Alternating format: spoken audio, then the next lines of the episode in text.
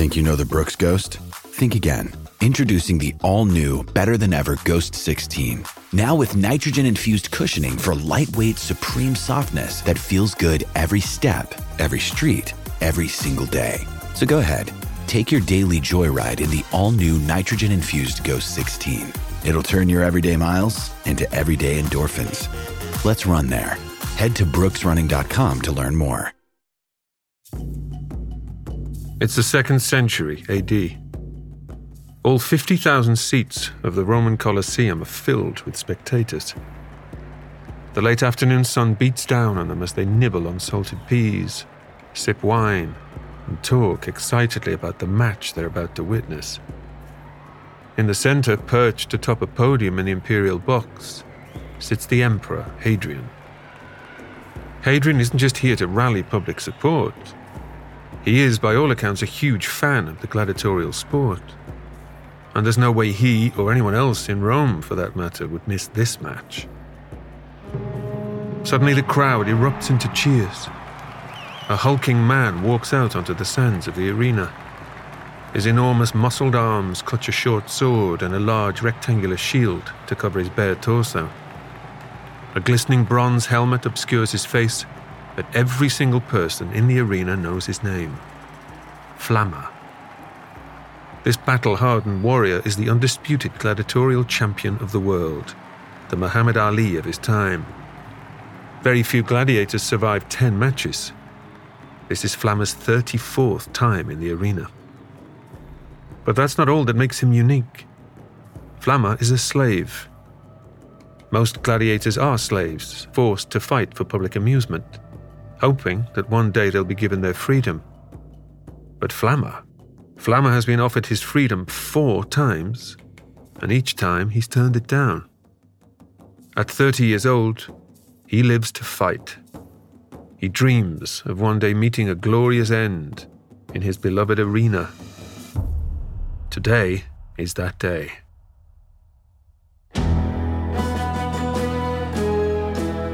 My name is Paul McGann, and welcome to Short History of, the show that transports you back in time to witness history's most incredible moments and remarkable people. In this episode, we'll take a trip to ancient Rome and its empire. Prepare to enter the arena. This is a short history of the gladiators.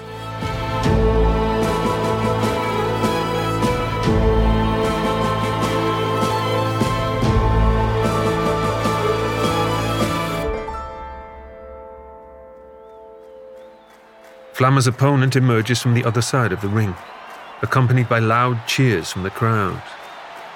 In his right hand, he brandishes a trident, in his left hand, a net. He wears no helmet, carries no shield. This fighter sacrifices protection for speed. Flamma knows he must move fast before the weight of his own armor gets the best of him. He attempts to corner his opponent, making quick stabbing motions with his sword. The crowd goes wild, chanting his name. But then the opponent throws his net. Usually, Flamma has no trouble dodging this tactic, but today it's different. Today he gets caught. Desperate, he tries to cut through with his sword. But his helmet obscures his view. His opponent raises his trident into the air before ramming it straight through Flamma's neck. People in the crowd scream. Some of his admirers begin to sob. Even Emperor Hadrian is visibly shaken. Medics enter the ring and gently pick up Flamma's lifeless body. Criminal gladiators who die in combat are dragged out of the arena with hooks. But superstars, like him, are paraded out and given a proper funeral. His friend and frequent opponent, Delicatus, purchases a proper tombstone for his burial. Today, nearly 2,000 years on from his death, that tombstone still stands in Sicily. It's a constant reminder of one of the greatest sportsmen the world has ever known, and a window into the long forgotten world of gladiators. The origins of gladiators are less glamorous than you might imagine. Long before the hordes of roaring fans and dramatic battles to the death in the Colosseum. Gladiatorial combat serves a very different purpose. It's a funeral rite. In Rome, it begins in the early Republican period between the 5th and 3rd centuries BCE.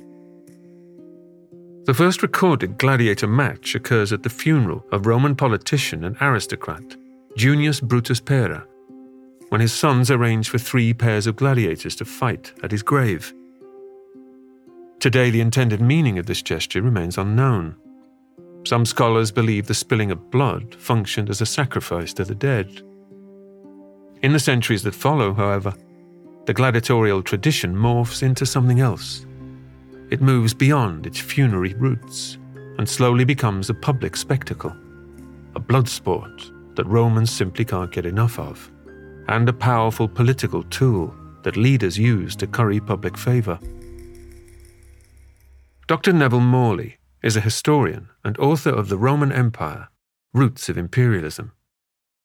It's only in the middle of the first century BCE that you start getting a detachment of gladiators from this funeral context. So, for example, in 65, Julius Caesar holds gladiatorial combat in honor of his dead father. So, you've still got the sort of funeral connection, but his father had died 20 years previously. So it's not actually part of the funeral celebrations. It's essentially it's an excuse. It's a pretext. Caesar can put on these games, still paying lip service to the Roman tradition that this is part of the funeral celebration. But clearly, by this point, that's not what this is really about. The games are more and more associated with ambitious politicians you know, this is a way of showing off to the people. It's a way of giving something to the people. You're putting the sort of traditions of your family front and center. You're kind of you know, reminding everybody, aren't we really great? You should vote for me. Haven't I given you these amazing games? You should vote for me. Politicians across Rome vie for attention by throwing ever more complex and elaborate games. And the gladiators themselves become local celebrities. Soon, during their lifetime, a gladiator can aspire to fame, public adoration, riches, and the affections of women from all social classes. Their portraits are often graffitied onto the walls of the city. Bronze effigies of them are sold at markets by local traders. They're entertainers, you know, they're doing a job for the vulgar masses. The Roman elite attitude is really this sort of thing is rather beneath them. They're in the same category as actors and prostitutes where we hear about sort of the fame of gladiators is much more tombstones, which do go into detail about the number of victories they had and sort of and so forth, and graffiti. So you do see, say, in Pompeii, people writing on the walls about gladiators. And sometimes that's essentially, you know, talking about the betting odds. Sometimes it is a sort of, you know, an expression of so and so is absolutely fantastic that gives us the impression that these people are yeah kind of celebrities. They are known or at least you know the most famous of them are known. But it's one of the points where we can see something of the life of the mass of the roman population. And at any rate the impression we get is they can be very keen on gladiators. Despite their popularity gladiators largely come from the lower echelons of the roman social order some of the earliest are prisoners of war. In a nod to their heritage, while fighting in the ring, they wear their own culture's traditional armour and deploy their homeland's unique style of combat. But as the demand for gladiator matches grows, Rome begins sourcing fighters from other parts of society. Criminals are sometimes sentenced to fight in the arena, a punishment some might view as preferable to the alternative Typically, condemned lawbreakers are publicly executed by burning, crucifixion, or eaten alive by wild animals. At least, as a gladiator, they have some chance of survival. The same can be said for slaves. During the height of the gladiators' popularity, runaway slaves, or those who displease their masters, can be sold to gladiator schools for money. The nature of life in the Roman slave class varies wildly. Some slaves can become respected members of society as doctors, teachers, and senators' aides. But the life of the typical slave is miserable. They are classified as property and can be beaten, tortured, and sexually assaulted at will. Many die from starvation and exhaustion. The punishment for disobedience is often crucifixion, and becoming a gladiator surely beats that if you are a gladiator, whether you've been enslaved, whether you're a criminal, there is the distant prospect that if you survive long enough, if you're successful enough, you might actually win your freedom. So we know of gladiators who, I think it's, you know, if you serve five years without getting killed, then you can retire successful gladiators might be given their freedom earlier. So we do know of people who say managed three years, and because of their success, you can actually get time off for good behavior. So you've got that as a possibility. If you're successful, we hear of gladiators who are showered with gifts, who have groups of admirers, that side of things, you could say, okay, it's better than being stuck down the mines where you're probably never going to get out. It's maybe better than being on a chain gang somewhere in the remote countryside where your prospects of ever getting freedom are probably zero. On the other hand, it's always worth keeping in mind this is a punishment. Being sent to the gladiator school is not any sort of reward. This is something you do with criminals Indeed, the lives of even the most adored gladiators are filled with hardship. In spite of their fame and their seemingly glamorous lifestyles, they're forced to train, often against their will, in gladiatorial colleges throughout Rome. The oath that they're obliged to swear speaks to the torments they'll face during their time in the arena. I will endure to be burned, to be bound, to be beaten, and to be killed by the sword. Daily life is difficult, monotonous, and more often than not painful. In the morning, gladiators are released from their cells and brought to the school's practice arena. They're given wooden weapons and begin a long session of arduous training. Professional instructors, typically former gladiators who've earned their own freedom, teach them how to fight in the style to which they've been assigned. You see, not all gladiators fight in the same way or use the same weapons. There are many different classes of fighters that are pitted against one another. There's something like 20 different types of gladiator we know of from different sources. And it's partly, you know, literary descriptions or graffiti again. It's partly images. Mean, the assumption is, again, it's kind of competition that gladiatorial combat starts being more interesting when you have a matchup of different kinds of equipment. So the standard gladiatorial combat is not two people with exactly the same weapons and armor, but it's two people with completely different weapons and armor. Is it an advantage to have a longer weapon or a shorter weapon? How does this balance out? It probably makes the betting more unpredictable, more interesting. It becomes, of course, a way of making your games different. That you can say, aha, a type of gladiator never before seen. I'm historian Ruth Goodman, host of Noiser's newest podcast, The Curious History of Your Home. I spent my life investigating the hidden history of everyday objects. The vacuum cleaner in your cupboard, sleek and compact today, but when it was invented, it was literally powered by horses and took four to six people to operate. The minty fresh toothpaste by your sink. Well, if you lived in ancient Greece, you'd be washing your teeth with ground up bones and oyster shells. Double glazed windows? We owe those to a French king's odd fascination with oranges. The Curious History of Your Home explores the extraordinary in the ordinary. Listen to The Curious History of Your Home each Tuesday, wherever you get your podcasts. From award winning podcasters Noiser, The Curious History of Your Home.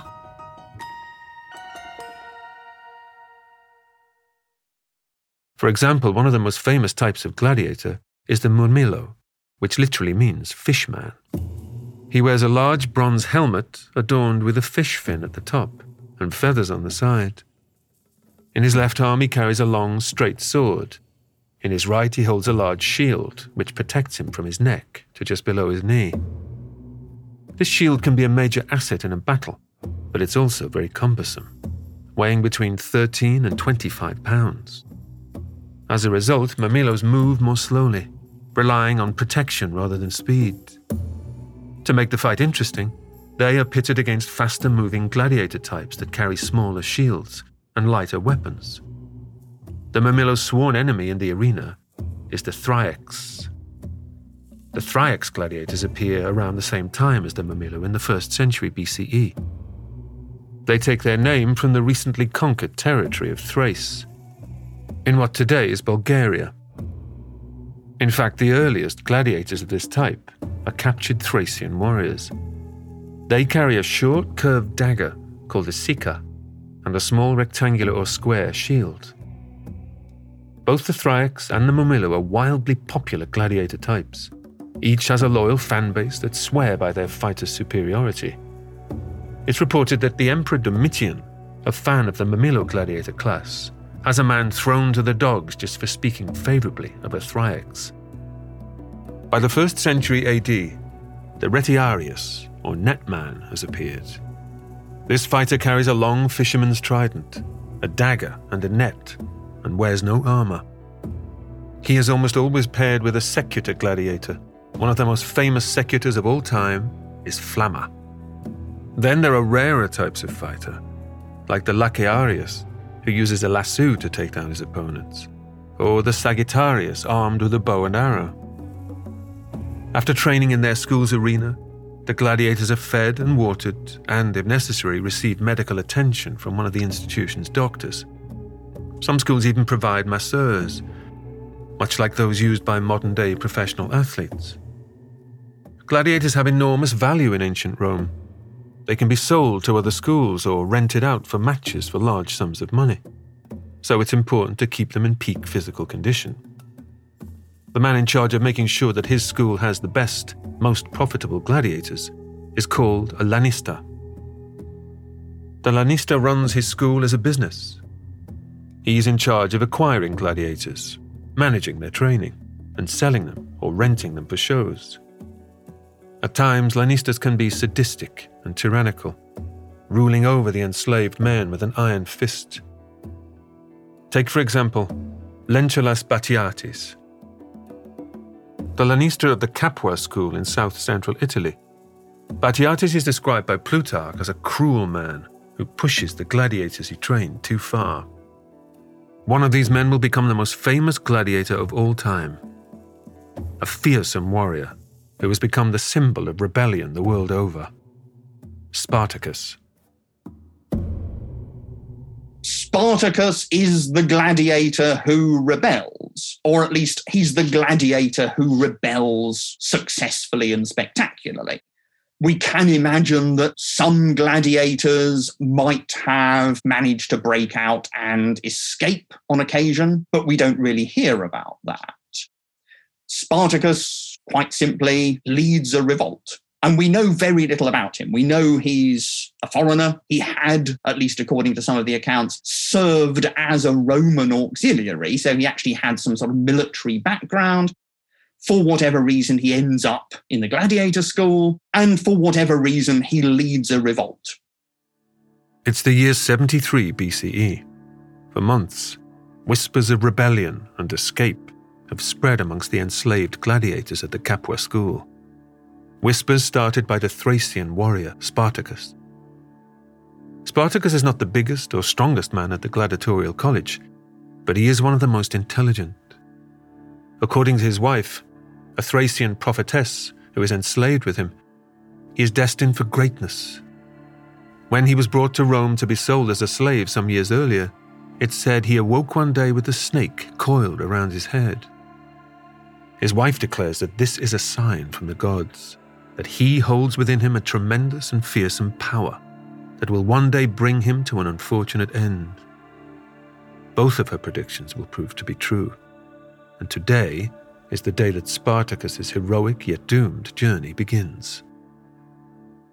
Spartacus has rallied some 200 gladiators to escape the clutches of their cruel Lanista, Batiatus. But somehow information concerning their plan has been betrayed to the officials at the Capua school. The majority of the rebels drop out of the revolt right at the last minute, leaving just 72 men to fight through the school's trained guards. But those remaining would rather risk death than spend another moment enslaved. With no weapons, Spartacus and his men storm the school's kitchen, seizing knives and skewers. These may sound like meager arms for an escape, but remember, these men are supreme fighters. They are forced to train in combat every day of their lives. They manage to fight their way past the guards. Once outside, by sheer luck, they catch sight of a passing cart filled with gladiatorial weapons. The very symbols of their enslavement might now help them win their freedom. Armed with swords and shields, they make their way up Mount Vesuvius, pillaging towns for supplies and recruiting slaves along the way. In the days and weeks to come, they begin amassing a small army. You might wonder how this is possible within the military superpower that is the Roman Republic. At the beginning of the revolt, the Roman forces do not really respond to Spartacus's growing forces. At the time, they are fighting in Spain, Southeast Europe, and Crete, and, in all honesty, they don't see the growing slave army as a real threat. They underestimate them. This is a huge mistake. So this starts in central Italy, in Capua, and quite simply, it kind of snowballs. So the fact that he's built a small army opposed to the Roman state becomes an attraction to other people. So it's almost, you know, if you are enslaved and you don't like it, you're no longer thinking, well, if I try and escape, I will be hunted down, I'll be loose in a hostile society with no friends. You can think, if I can escape, I can make it, I can go and join Spartacus' army. So it's almost the possibility of solidarity does then persuade large numbers of slaves to escape and break out and go and join him.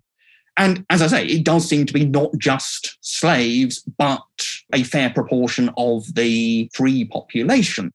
Because according to our sources, he actually builds an army of 70,000, 100,000, you know, a very, very large force indeed. And he then successfully defeats various Roman commanders, which is profoundly embarrassing.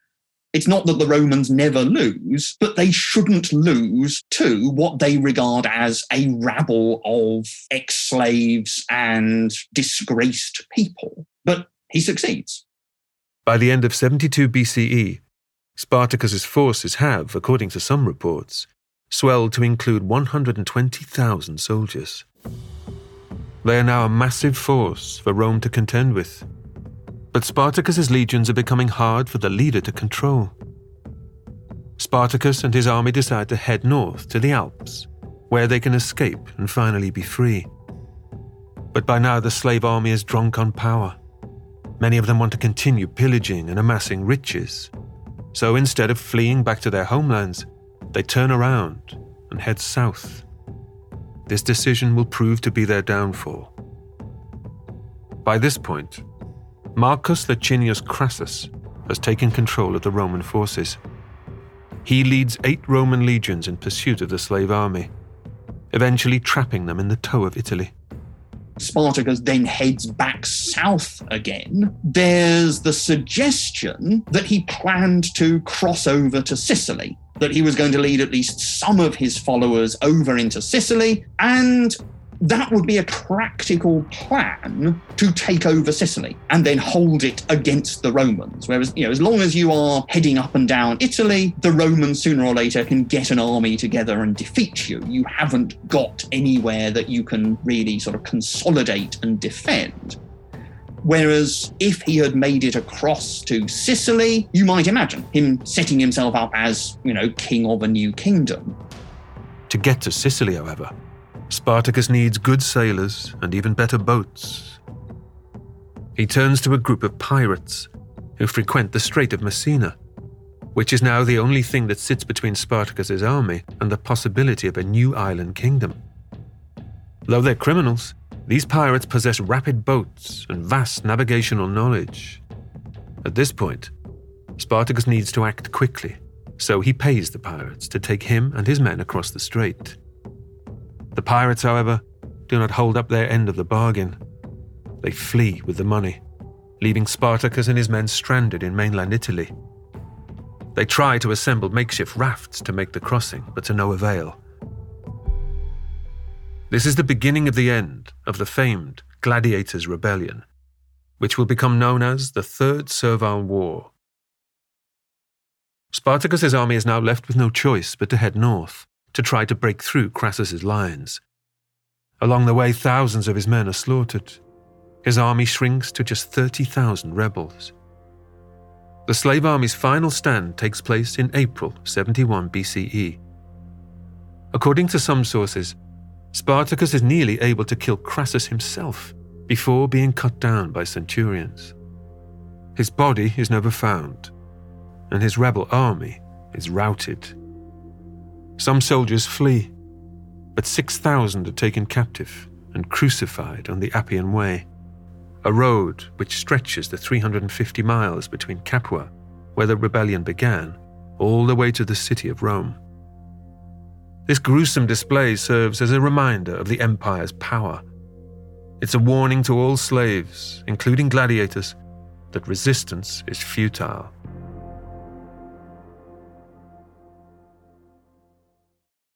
Spartacus's rebellion does nothing to quell the popularity of gladiator games, it must be said. In fact, demand for the sport continues to skyrocket, with permanent stone amphitheatres cropping up across the Italian peninsula. By the first century AD, gladiators are in such high demand that even free Roman citizens begin volunteering to fight in the arena. In doing so, they are choosing to risk a violent death. For them, it seems that's a risk worth taking. It's really bizarre. Generally, we would assume that it's simply it's a way of making a living when maybe you can't. So essentially, there are some freelance gladiators, so to speak. So there are Romans who go into this as a profession, who find a trainer, if not a manager, and who will then get hired for gladiatorial combats. So, you know, when someone is putting on a big show for a funeral or whatever, it's clear that there are people who are in charge of organizing things. You could say an easy way of getting your cast of gladiators is you just go to one of the gladiator schools and say, right, I want 20 gladiators for a week next Tuesday. But presumably, there is the possibility of independent gladiators applying, answering an advert. Maybe sometimes the gladiator school says, Sorry, I've only got 15. You've got to make up the numbers somehow. And I mean, the guess would be that these people don't have to do it, but maybe it's a way of making a living. For some people, the idea that you would put your life on the line in that way might actually be an attraction. I suppose particularly as, you know, back in the Republic, if you were a ambitious, over adrenalized young Roman aristocrat, then you have got the opportunity to go into the army and go and sort of, you know, sort of slaughter Gauls for your thrills. Under the Principate, there's rather less of that sort of opportunity. It's almost, you know, you've lost the excitement of the expanding empire. You've lost the opportunity to head out onto the frontier you get your kicks by going into the arena. But I mean, this is very much speculation. Around the same time, the gladiatrix, or female gladiator, begins appearing in the arena. Some of these women are volunteers, lured perhaps by the promise of fame or simply the prospect of making an independent income. Not much is known about the ways in which these warrior women fight. However, it appears that while many gladiatrix bouts were serious battles, Others were designed to provide comic relief. For example, Emperor Domitian held a game in which a gladiatrix fought several dwarves. Perhaps the most scandalous instance of women taking part in gladiatorial bouts comes during the reign of the tyrannical Emperor Nero in the mid 1st century AD. For his amusement, he forces upper class ladies to perform as gladiators or beast hunters. He laughs from his podium as the untrained women tried desperately to survive on the sands of the arena. But the strangest volunteer to ever enter the gladiatorial arena is Emperor Commodus, Commodus is a deeply unpopular emperor who rules Rome until his assassination in 192 AD. You might recognize him from the movie Gladiator. During his reign, Commodus becomes a megalomaniac and refers to himself as Hercules reborn. To prove his godlike strength, he chooses to fight in staged gladiatorial bouts. Commodus is another of these bad emperors where we're given a very powerful image of why he's an evil tyrant, which we can't necessarily believe much, if any, of it.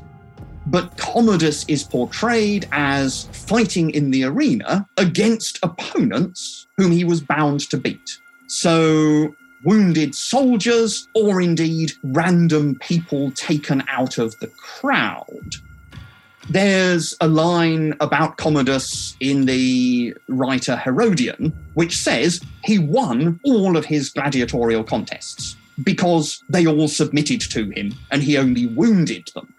So, in other words, he won because he was emperor, not because of his skill or anything like that. But of course, the impression he wanted to give was look at me, I am the greatest, no one can beat me. Commodus is completely ignoring all of the sort of the unwritten rules about how an emperor should behave. He's degrading himself by going into the arena, and he's not even doing it properly. He's setting himself up as this great swordsman or whatever, but actually, no one's going to dare wound him because actually, if you did fight properly, you would be definitely dead. The gladiatorial sport reaches unprecedented heights with the construction of the Colosseum in Rome. Inaugurated in 80 AD, this 50,000 seat megastructure uses the latest technology to make the gladiatorial games truly awe inspiring spectacles.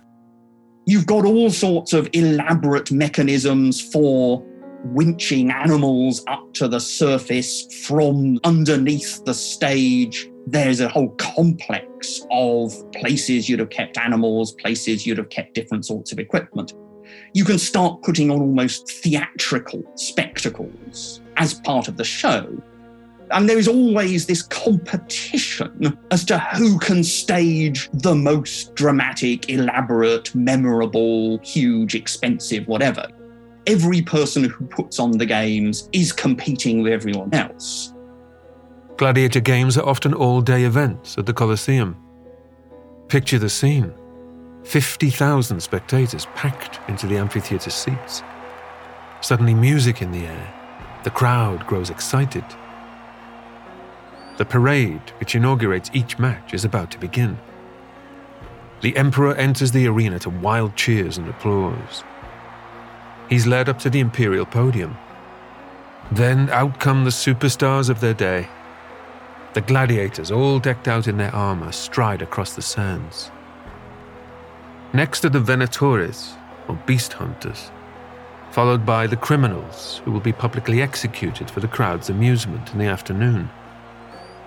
Once the procession is finished, the animal show begins. Wild and strange beasts from all over the empire are unleashed onto the sands. Sometimes they fight one another.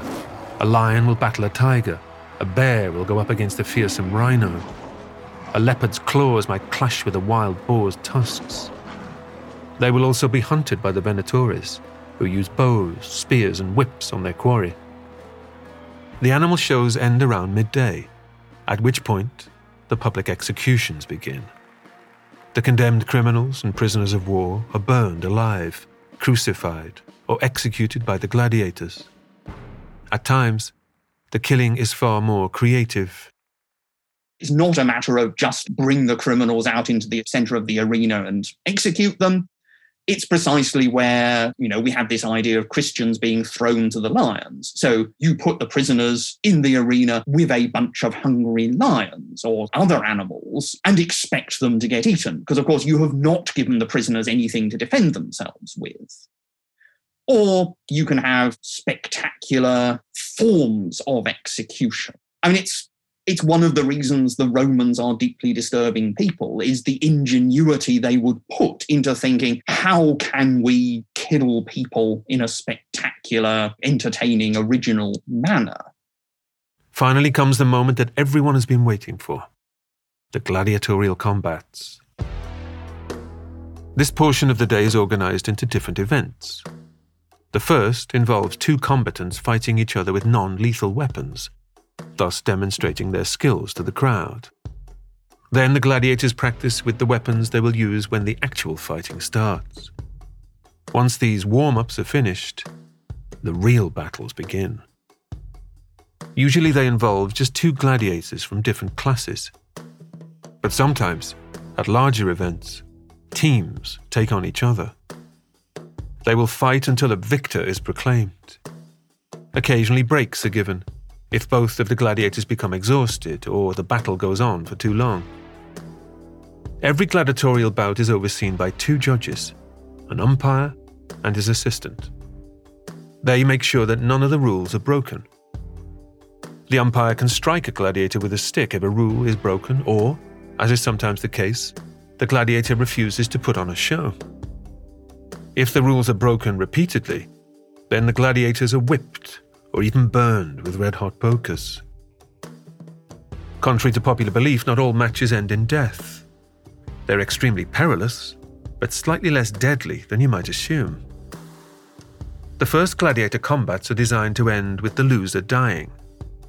But as the sport grows in popularity, this practice is adapted to ensure that the supply of gladiators never grows too low. Historian George Ville estimates that a gladiator had about a 20% chance of dying during a match.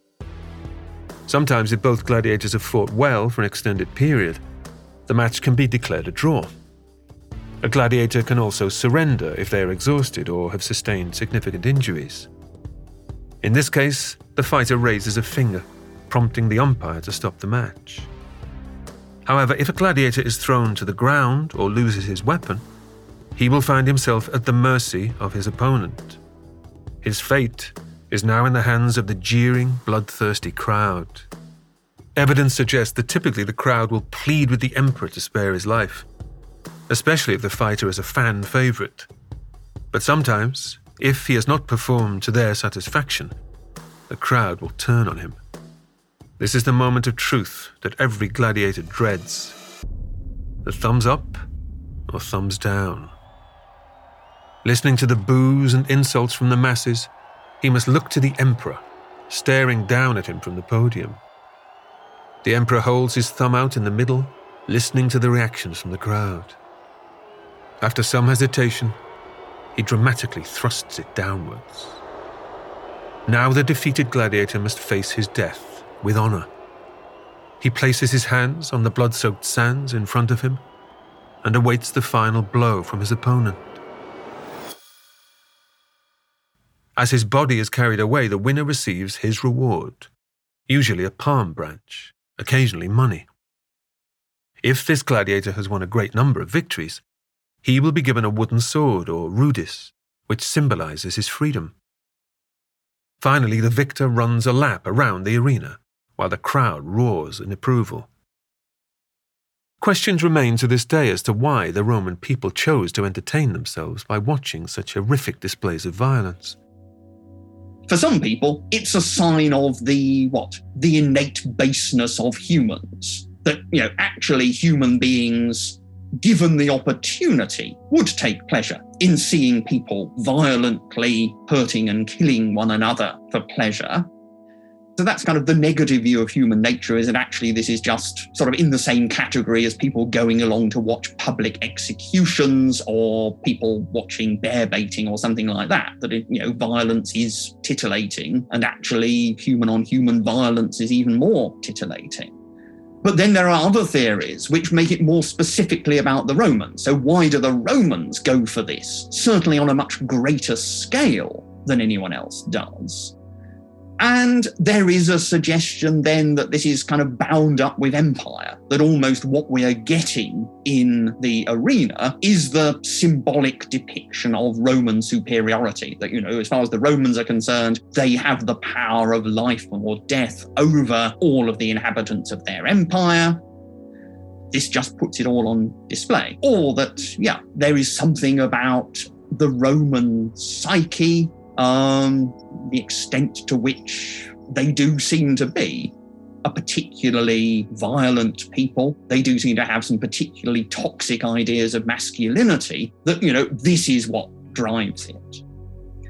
And the simple answer is we don't know they do this and it's it's one of these things you know there are multiple factors it's driven by roman politics and competition between different members of the roman elite but that's because there's a popular demand for this that this is something which people want to see whatever the reason the games begin to dwindle in popularity new forms of entertainment begin to overshadow gladiatorial bouts Christianity becomes Rome's official religion with the rise of Constantine the Great.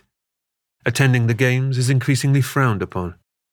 The Games become less popular really over the course of the fourth century, but it never seems to be for kind of humanitarian reasons. It's not that people suddenly think, oh, actually, it's a terribly bad thing to have people killing one another for our entertainment the main thing is just they become expensive. Or rather, they've always been expensive and there's now less money around for putting them on. I mean, there is a certain amount of, I suppose you could say, ethical discussion, but almost all of it focuses on why the games are bad for the spectator, with the idea that it kind of coarsens the spirit to gain pleasure from watching such things. That, you know, what is wrong with gladiatorial games is that people are becoming excessively excited. They are feeling bad emotions. The idea that the ethical problem is the violence itself, even Christian writers don't really worry about that. It's almost that's taken for granted, but if you are a Christian, you should not be taking pleasure from this sort of thing. The Emperor Constantine, who is, of course, the first emperor to make Christianity completely legal and present himself as a Christian, he passes a law in 325 which forbids the games, or certainly forbids punishing criminals by sending them to the gladiatorial schools. So he says all criminals should be sent to the mines. But we've got plenty of evidence that the games carry on for another century or so. And it does seem that it simply it is the cost and maybe just a kind of fashion that more and more the emphasis is instead on chariot racing in particular and other sorts of spectacles. Gladiatorial combat, people seem to be less bothered about it. Over time, the gladiators disappear. After the Western Roman Empire begins to collapse in the late 4th century AD, the Colosseum falls into disrepair. It crumbles due to a combination of earthquakes and neglect. Mere shadows of the gladiators' time in the arena remain frescoes, mentions in historical texts, graffiti scribbled on the walls of Pompeii, decrepit tombstones throughout Italy that impart their tales. But across the world, similar blood sports endure to this day. Bullfights, that look a lot like the beast hunts at the Colosseum are still held in amphitheatres in Spain. And in boxing and mixed martial arts, it's clear there is still an enormous public appetite to watch men and women engage in violent battles. Above all, the gladiators have endured as cultural figures portrayed in film, television, and literature. It seems that even thousands of years later, the call of the arena endures.